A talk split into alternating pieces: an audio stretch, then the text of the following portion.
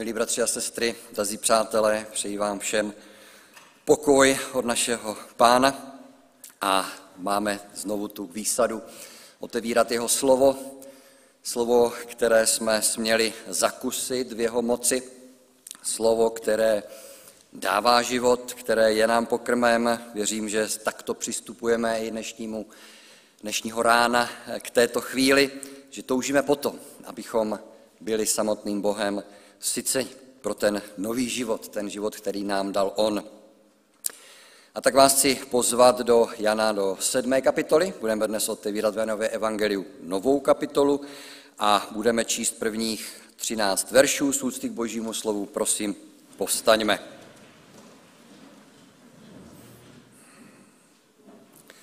Potom chodil Ježíš po Galileji, nechtěl chodit po Judsku, protože mu židé ukládali o život. Byli blízko židovské svátky stánků a jeho bratří mu řekli, jdi odtud do Judska, aby tvoji učedníci viděli skutky, které činíš. Nikdo přece nezůstává se svými skutky v ústraní, chceli být známý na veřejnosti. Činíš-li takové věci, ukaž se světu. Ani jeho bratři v něj totiž nevěřili. Ježíš jim řekl, můj čas ještě nenastal, ale pro vás je stále vhodný čas. Vás nemůže svět nenávidět, mne však nenávidí, protože usvědčuji ho z jeho zlých skutků. Vy na svátky jděte, já na tyto svátky ještě nejdu, protože můj čas se dosud nenaplnil. To jim řekl a zůstal v Galilei. Když jeho bratři odešli na svátky, tušel také on, ale nepozorovaně, aby se o tom nevědělo. Židé o svácích hledali a říkali, kde je? Bylo o něm mezi lidmi mnoho dohadů. Jedni říkali, je dobrý. Jiní říkali, není, vždyť svádí lid. Nikdo ovšem se strachu před Židy o něm nemluvil veřejně. Tolik z božího slova, skloňme se k modlitbě. Pane Bože, ti děkujeme za tuto výsadu, kterou máme, když čteme Evangelia, že smíme pozorovat Ježíše. Smíme vnímat toho, který dokonale plní vůli svého Otce. A smíme k němu zlížet mimo jiné také jako ke svému učiteli. Protože toužíme následovat tak, jako on, toužíme jít v jeho šlépějích. A tak tě prosíme, aby, když k němu budeme dnes upínat eh, svůj zrak, svoje srdce, svůj mysl, abychom ho pravdivě viděli, abychom se od něj učili a abychom byli pozbuzeni k tomu být jeho věrnými následovníky. Amen. Prosím, posaďte se.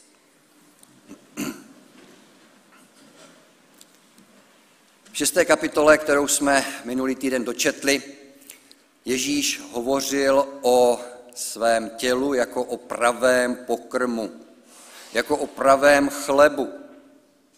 Hovořil o svém tělu a své krvi jako o pravém pokrmu a pravém nápoji.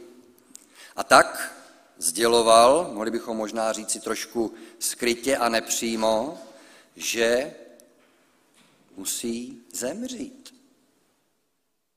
Že jedně tak se stane oním pokrmem, oním nápojem, který dává život věčný. Dnes otevíráme novou kapitolu, a to nejenom novou kapitolu v rámci Janova Evangelia, ale také novou kapitolu v Ježíšově pozemské službě. Ježíš totiž opustí Galileu a vydá se do Judska, či jmenovitě do Jeruzaléma. A tohle rozhodnutí, tento přesun, bude velmi závažný ve svých důsledcích. Ježíš už Judsko neopustí. Ta jeho návštěva vyústí v jeho ukřižování. To, o čem mluvil, možná zatím, jak říkám, v narážkách a skrytě, se stane všem zjevnou skutečností. Položí svůj život, aby se stal tímto pokrmem zůstávajícím životu věčnému. V tuto chvíli ho nacházíme v Galileji a jak nám Jan vysvětlí, nechce chodit po Judsku, protože mu židé ukládali o život. Židé mu ukládají o život. Není to nějaký stihomám, je to skutečně objektivní realita. My jsme ji směli slyšet už jaksi přiblíženu v páté kapitole. Připomenu z páté kapitoly z verše 18. při té předchozí návštěvě Judska, co tam Ježíš eh, zažil. Čteme, to bylo příčinou, že židé ještě více usilovali Ježíše zabít, protože nejen znesvěcoval sobotu, ale dokonce nazýval Boha svým vlastním otcem a tak se mu stavěl na roveň. Ti lidé, kteří jsou konfrontováni jeho službou, náboženští vůdcové v Jeruzalémě, si svoji nenávist, kterou Ježíšova služba působí, za chviličku o tom budeme více mluvit, ospravedlňují tím, že ho usvědčují z hříchu a zlých skutků. Taková jakási obrana proti útokem bych to nazval. Nazývá Boha svým vlastním otcem, rouhání, znesvědcuje sobotu. Hoden smrti. My, strážci pořádku, my, boží zástupci, hledající zájmy jediného Boha, ho musíme zabít. Taková je atmosféra v Judsku, taková je atmosféra v Jeruzalémě. Proto se Ježíš stahuje do Galileje, do relativního bezpečí tohoto vzdáleného místa a tam pokračuje ve své službě. A my samozřejmě víme, že tento Ježíš eh, eh, si je vědom, že má nakonec jít vstříc smrti. Že v tom Jeruzalémě položí svůj život. Ale to, co se opakovalo v tom dnešním textu, musí nastat čas, musí dozrát. V jakém smyslu? Tak, jak to Bůh připravil. Musí to být ve shodě s božím plánem, s jakýmsi božím harmonogramem. Teď ještě ne. Zatím ta hodina nenastala. Zatím nenastal čas. Proto jsem v Galileji. Chtěl bych potrhnout i to, že tedy Ježíš, i když hluboce věří v tu skutečnost, že Bůh má jeho život a jeho smrt pevně ve svých rukou, nebude tím, kdo tedy jaksi fatalisticky půjde stříc nebezpečí. Ne, uvědomuje si, že to musí být podle božího plánu. Teď ještě ne, teď v Judsku ne, teď mám být v Galileji. Ale ten rozhodující zlom v jeho životě, kdy se zcela vědomně vydá vstříc kříži tomu vyvrcholení té své pozemské služby, ten moment nadejde a je zaznamenán právě v tom dnešním textu. Je dobré si to uvědomit. Přichází svátky, jedny z těch velmi významných židovských svátků, jedny z těch svátků, na které naprostá většina zbožných mužů Izraelitů se vydávala jako poutníci do Jeruzaléma, aby byli spolu s ostatními a slavili je. Jsou to svátky, které byly velmi oblíbené, velmi populární, jsou to svátky, které bychom my eh, nazvali díků vzdání. Je to na konci toho zemědělského roku poté, co byla eh, ukončena Eh, sklizeň, hroznů, oliv. Ta atmosféra je skutečně taková velmi příjemná a radostná. Lidé se velmi rádi účastnili takových svátků. Asi máte k díku podobný vztah. Možná méně se z těchto svátků radovali jeruzalemští hoteliéři, protože ten svátek se jmenuje stánku z toho důvodu, že během něho bylo tradicí, že všichni ti poutníci eh, přebývali ve stáncích zhotovených, jakýchsi provizorních, slistnatých větví.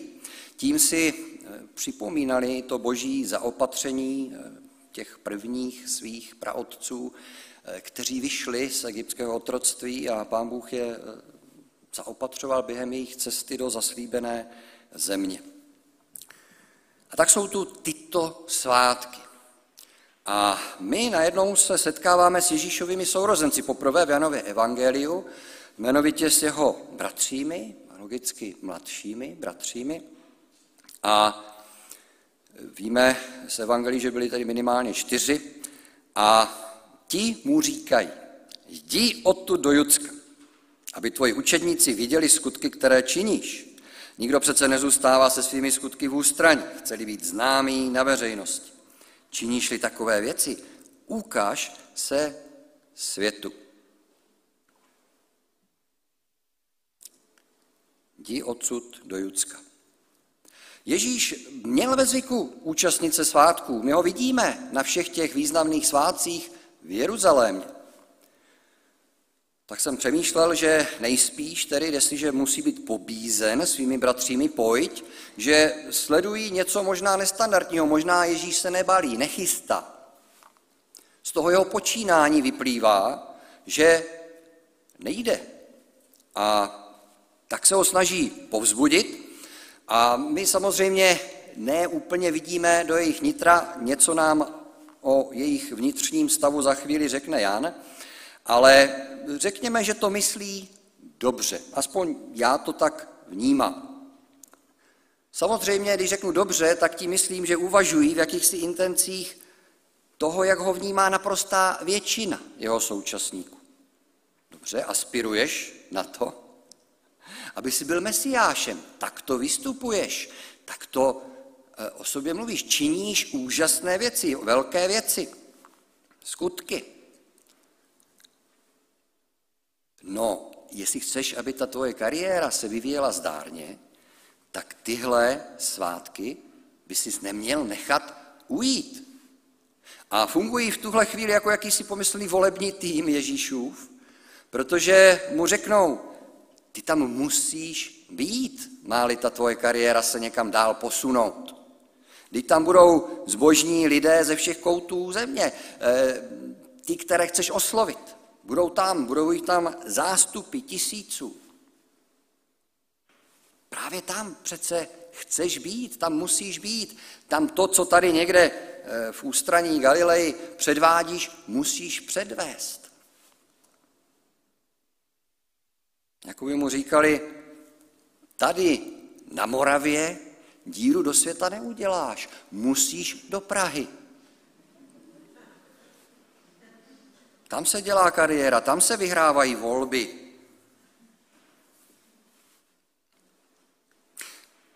Z pohledu volebního týmu dobrá rada. To má samozřejmě svoji uh, logiku, ale přichází Janovo v něčem, schválně jak to, jak to vnímáte vy, zapřemýšlejte, v něčem překvapivé konstatování. V návaznosti na to, co bylo řečeno. Ani jeho bratři v něj totiž nevěřili. Na jednu stranu cítíme, že to jejich pozbuzování Ježíše k tomu, aby se ukázal světu, tak jak známe Ježíše a jeho misi, protože víme samozřejmě mnohem více než oni, že nám to nesedí. To ano. Ale řekli bychom jako komentář, ani jeho bratři v něj totiž nevěřili. Tak to komentuje Jan.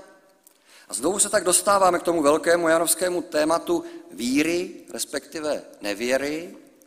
Víme, že chce ve výsledku pozbudit, vyzvat k tomu, aby lidé věřili, ale mluví také otevřeně o nevíře, ukazuje to, co víra vlastně není, co není pravá víra. A tak nám předkládá bratry Ježíšovi, kteří bez pochyby věří v Ježíšovu moc konat zázraky. Asi by tak nemluvili, kdyby v ně nevěřili, kdyby nebyli toho svědky. Ale věřit v zázraky, to je vlastně věřit v to, co je vidět. A když to domyslíme, no tak k tomu zas až tolik víry potřeba není. To je vlastně jenom konstatování toho, co jsme zažili, viděli. Víra je něco víc, víra je něco hlubšího. A víra v návaznosti na, to, na tu jejich představu o Ježíšově dalším působení a Ježíšových cílech a ambicích se tedy týká pochopení mnohem hlubšího jednak Ježíšovy identity, toho, kým Ježíš je, a také toho, jaká je skutečně ta jeho mise. A z tohoto pohledu jeho bratři nevěří. Do těchto tajů, do těchto hloubek zatím nepronikli. Ježíšova cesta není cestou lidské slávy, lidského nadšení, přijetí, trůnu. Je to cesta hledání slávy Otcovi, je to cesta na kříž. A tak zatímco oni ho zvou na svátky, protože jedině tak se dostane na jeruzalémský trůn, Ježíš ví, že se to odehrává něco úplně jiného, úplně jiný plán. Že cesta do Jeruzaléma pro něho je cestou na kříž.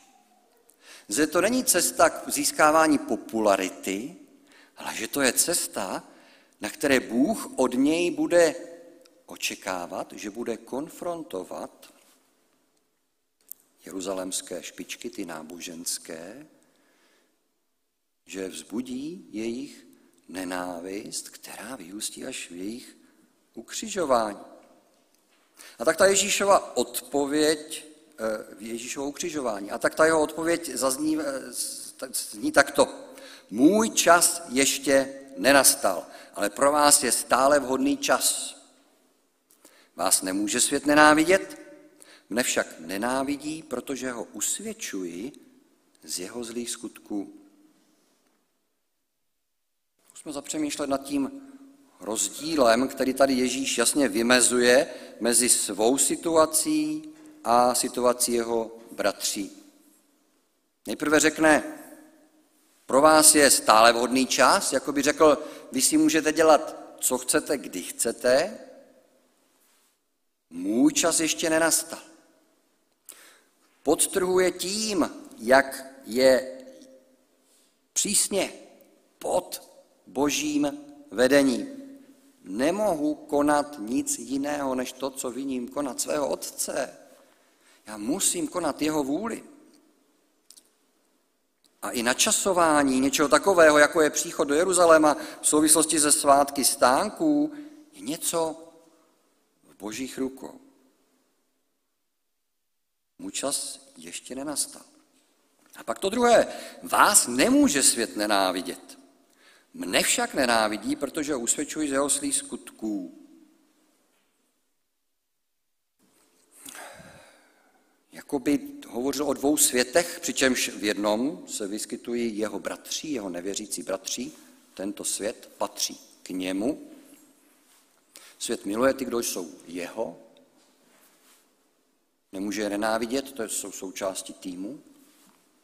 Ale pak je tady někdo, kdo je vně, někdo, kdo přichází, aby tento svět usvědčoval z jeho zlých skutků.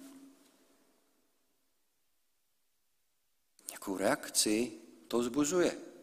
Zapřemýšlejme nad osobní zkušeností s touto situací. Já vím, že jste ji každý prožili. Aspoň doufám, je to něco nesmírně důležitého, abychom byli usvědčováni z našich zlých skutků. Představme si, že to usvědčení se děje prostřednictvím druhého člověka. Doufám, že i to jste zažili, že máte eh, kolem sebe lidi, kteří vám tuhle nevděčnou, těžkou, nepopulární službu poskytují. Jak jste reagovali? Odpovím sám za sebe. Asi nejjednodušší je pro mě, to, co si představím hned, je konfrontace od mé manželky. Proč zrovna toto si vybavím? No, protože s ní žijí nejvíce, trávím s ní nejvíce času, ona mě nejvíce zná, před ní výjde najevo nejvíce mých zlých skutků, mých hříchů. To je jedna skutečnost. A ta druhá je, že mám zralou ženu, která to jen tak nenechá. Mám ženu, která mi řekne, jak jedná, jak selhávám, co zlého říká, činí, jak jsem zřešil. A já ty situace znám, dokážu se do nich zpětně vžít, protože jsou hodně emotivní, zejména na té mojí straně. To zbuzuje emoce. Člověk nechce slyšet pravdu o sobě, která mu není příjemná. Ano, já vždycky se vyrovnávám s tím, že se mi to nelíbí, že se tomu bráním, že to někdy ve mně začne dokonce pěnit. Nechci možná použít to slovo nenávist, ale možná i o tom by se dalo hovořit.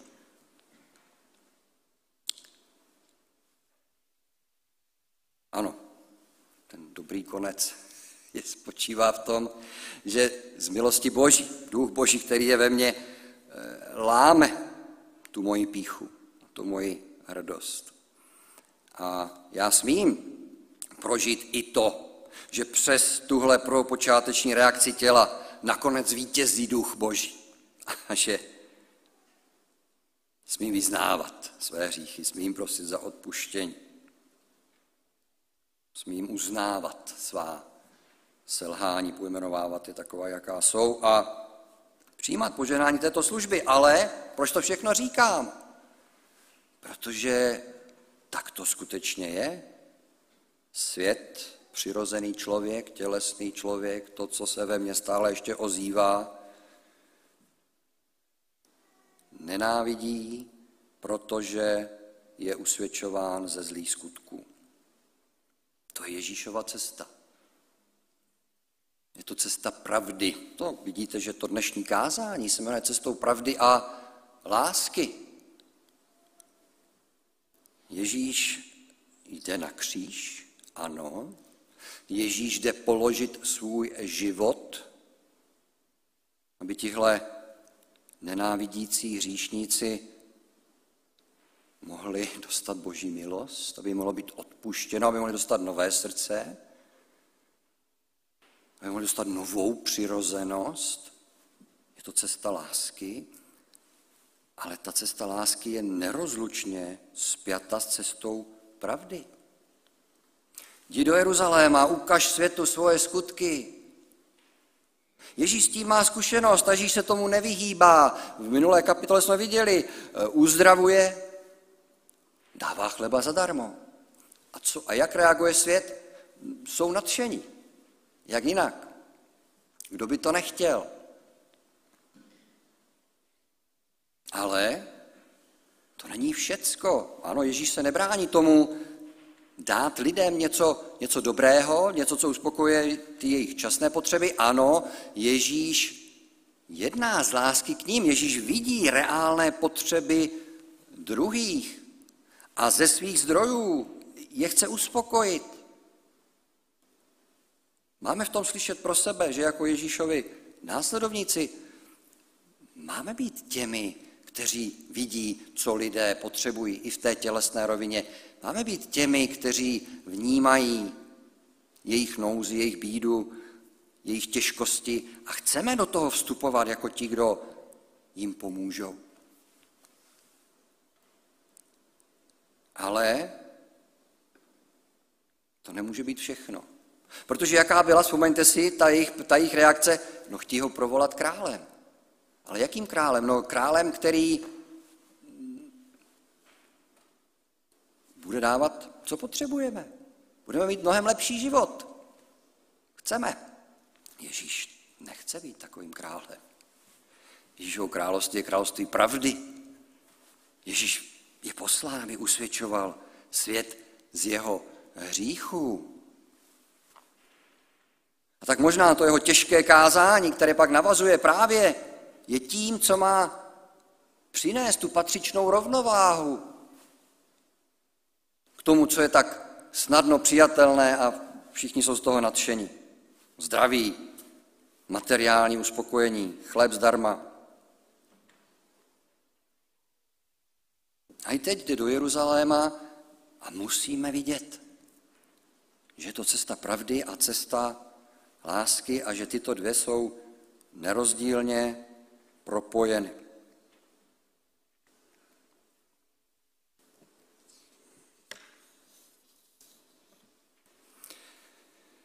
Vy na svátky jděte.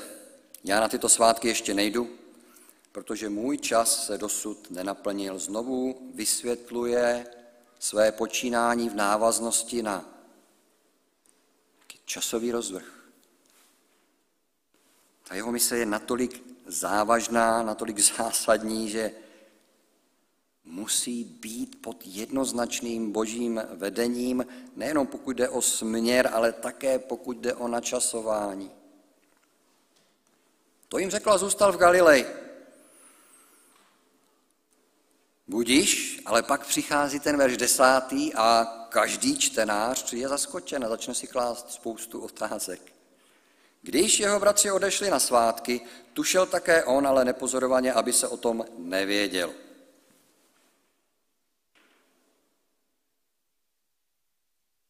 Ježíš na svátky jde. A mezi těmi otázkami, které vás napadají, by mohlo být, věděl to v tu chvíli, kdy řekl těm bratřím, že nejde na svátky?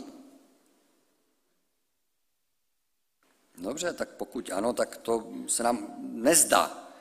To by nebylo pravdivé na jeho straně. To by byla jakási manipulace, jakási vnitřní, jak se říká, taková ta mentální výhrada. E, nejdu, no, ale vlastně jdu, ale až jindy.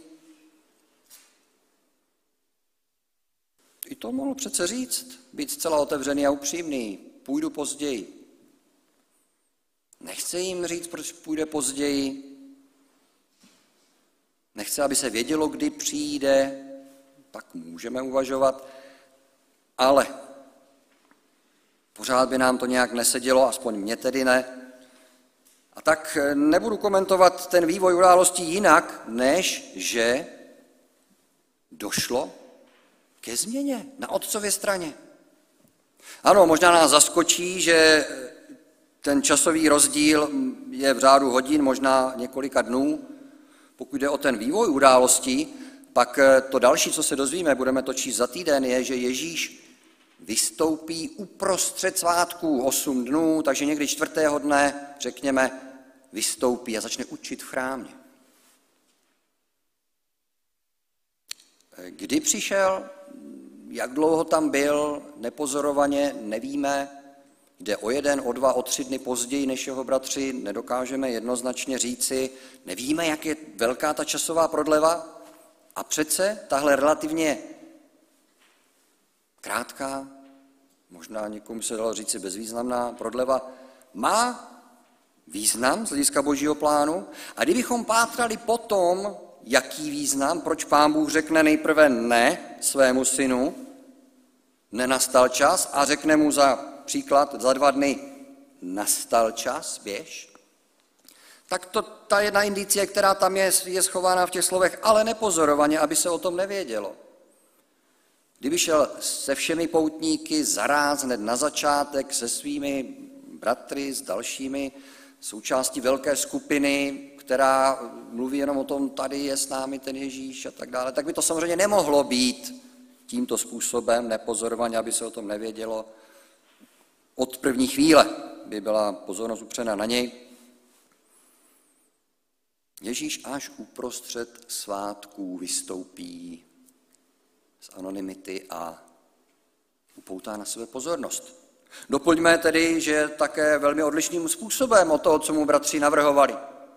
Oni mu doporučovali, že by měl dělat nějaké velké skutky, něco, co bude lidi fascinovat, co je přitáhne. Co bude Ježíš dělat v chrámě? Bude učit? Ne, konat mocné činy. A když budeme příští týden číst, co bude učit, tak zjistíme, že bude usvědčovat svět z jeho zlých skutků. A co se zatím děje v Jeruzalémě? Jan nám dává krátce nahlédnout. Židé ho hledají, židé, mějme zafixováno, to jsou ti náboženští vůdcové, ti, kteří jdou po Ježíši, ti, kteří ho chtějí zabít, protože znesvěcuje sobotu a staví se Bohu na roveň.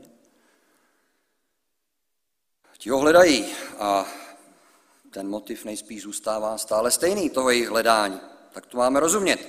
Protože když se pak dozvíme o ostatních lidech, těch běžných eh, lidech, tak ti mezi sebou vedou diskuze na téma, kdože to ten Ježíš a co si o něm myslet, ale, jak se dozvídáme, nejsou to rozhovory veřejné, protože se bojí. A jestliže se bojí Židů, jestliže se bojí, bojí v moci postavených, pak z toho logicky vyplývá, že ten postoj těch moci postavených Ježíš je veřejně známou věcí. Všichni to ví, že Ježíš je v jejich hledáčku. Ne proto, aby se od něj učili, ale proto, aby se ho zmocnili. A dokonce to jde tak daleko, že ti lidé se bojí před někým, kdo by je mohl s Ježíšem spojit, říci, on je dobrý. Říkají to, ale ne veřejně, jenom v jakýchsi kulárních rozhovorech. Tak jsme dočetli ten dnešní oddíl a chceme se za ním ještě ohlédnout a chci znovu konstatovat, že Ježíš v tomto rozhodnutí na základě božího pokynu jít na svátek stánků se vydává definitivně vstříc tomu svému konečnému údělu. Za půl roku, šest měsíců od této chvíle, bude ukřižován nenávist světa, který je Ježíšem usvědčován, se bude ventilovat, vyústí v tento násilný čin lidské nenávisti. A přece to místo, na kterém je zjevena lidská nenávist a lidský odpor vůči pravdě, vůči světlu, je také místem, na kterém Bůh zjevuje svoji spravedlnost a svoji lásku. Protože Ježíš jde do Jeruzaléma, aby prokázal svoji lásku až do krajnosti. Obětuje se pro záchranu. Bůh tak miloval svět, že dává svého syna. A každý, kdo v něho věří, nezahynul, ale měl život věčný. Jsme zváni k tomu, abychom šli v Ježíšových šlépějích. Jsme jeho učedníci, tak jak tady dnes ráno jsme. Ano, učíme se od Ježíše a jsme voláni na to, abychom šli cestou pravdy a lásky. A ta pravda a láska jsou skutečně nerozlučné. Nesmíme je oddělovat. Mlujme sebe obětující se láskou. V tom Ježíše napodobujme. Ano, potřebuje-li kdo nasytit, potřebuje-li pomoc ve své nemoci. Kristovsky. Půjdeme a ukážeme mu lásku, kterou jsme sami zakusili. A ano, je v pořádku, že to se bude lidem líbit komu by se to nelíbilo. A z toho nemusíme mít nějaký špatný pocit, že naše obětavá služba lásky se druhým líbí. Ne, tak to buďme známi. Tak to přitahujeme lidi. Ale tam to nesmí skončit. Je tady ještě ten nepopulární rozměr služby lásky. Usvědčovat člověka z jeho hříchů, usvědčovat svět z jeho zlých skutků. A tam počítejme s tím, že najednou narazíme na nenávist. Když nás to nevykolejí, když nás to nevede k tomu, abychom se zalekli a touto cestou nešli, když jdeme věrně za Ježíše. Nenávidí vás svět, vězte, že mě nenáviděl dříve než vás. Kdybyste náleželi světu, svět by miloval to, co je jeho. Protože však nejste ze světa, ale já jsem vás ze světa vyvolil, proto vás svět nenávidí. Vzpomeňte si na slovo, které jsem vám řekl, sluha není nad svého pána.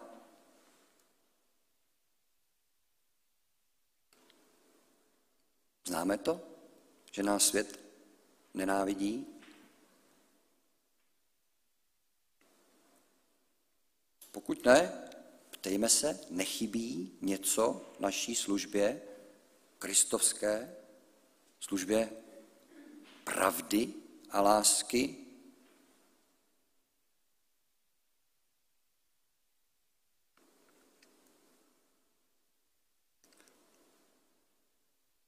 Tak to měřme úspěch. Nehledáme přijetí od lidí, nedělá, nehledáme lidskou slávu, hledáme slávu našeho Otce. A ta je zpěta s cestou, na které zažijeme odmítnutí. Pojďme statečně za Ježíšem touto cestou. Chtěl bych ukončit dnešní zamyšlení pozbuzením do situace těch z vás, kteří zápasí o své blízké, zejména dokonce třeba o rodinné příslušníky, kteří zatím nepoznali Ježíše Krista osobně. Je to pro nás samozřejmě bolest, jestliže jsme prožili, kým Ježíš je, jestliže jsme si uvědomili, že kdo nemá Ježíše, na tom spravedlivý boží hněv zůstává. A jestliže milujeme své blízké, své rodinné příslušníky, samozřejmě ano, pak nás to nesmírně bolí. Pak bychom si tolik přáli, aby oni uvěřili. Slyšeli jsme o Ježíšových bratřích, kteří v něj nevěřili. Když se zamyslíme nad tím jejich příběhem, tak vidíme někoho, kdo vyrůstá Ježíši po boku. Ano, v něčem to může být velká výzva, doma nikdo není prorokem.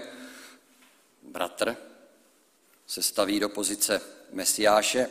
No, může to být i v určitém smyslu překážkou. A na druhou stranu řekneme, kdo má denně lepší svědectví než svědectví Ježíšova života. No tito bratři to mají nejlepší. Asi nepředhoníme ve svém svědectví našim bližním Ježíše.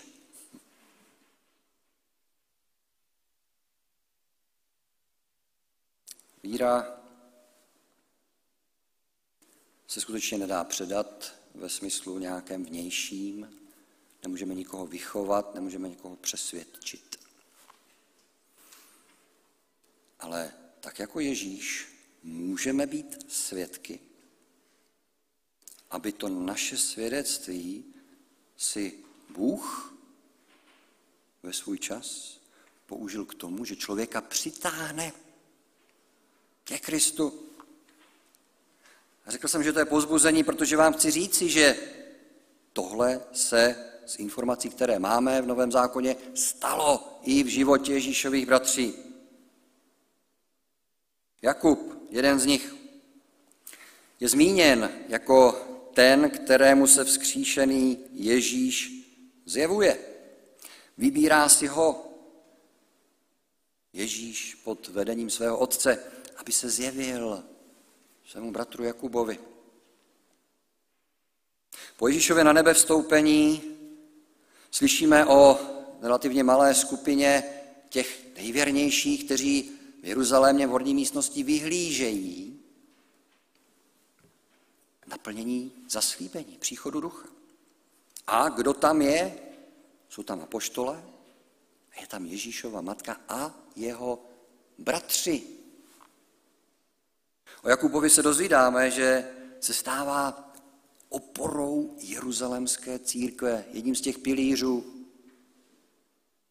Píše list, který smíme 2000 let číst a přijímáno jako slovo od Boha. Ano, Bůh, to, co se lidsky jeví jako nemožné, činí možným. Bůh i tu jejich nevěru láme. A tak vás si pozbudit, abyste nespoléhali na sebe, Možná jste už narazili na ty své limity a uvědomili si, já ho spasit nemohu. Ale Bůh může a na tom ve víře pevně zůstávejme, proto buďme i nadále věrným svědectvím o lásce a pravdě, která je v Kristu a proto zůstávejme v modlitbách víry za jejich spásu. Amen. Můžeme se sklonit k modlitbě.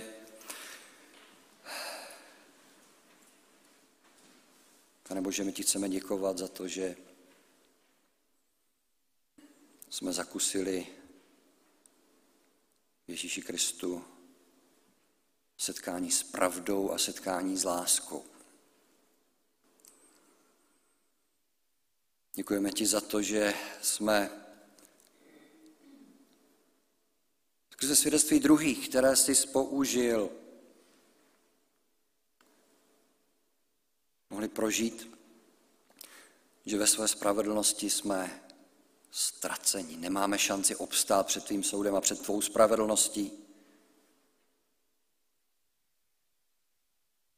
Děkujeme ti za to, že jsi nás usvědčil, že jsi zlomil naši hrdost, píchu, naši ješitnost. A že jsme směli padnout před tebou na kolena a volat, smiluj se nade mnou hříšným. A že jsme to směli volat, protože ty se s nám dal poznat jako Bůh, který nás miluje a který nám chce odpustit. Jako Bůh, který dal svého syna pro naši záchranu.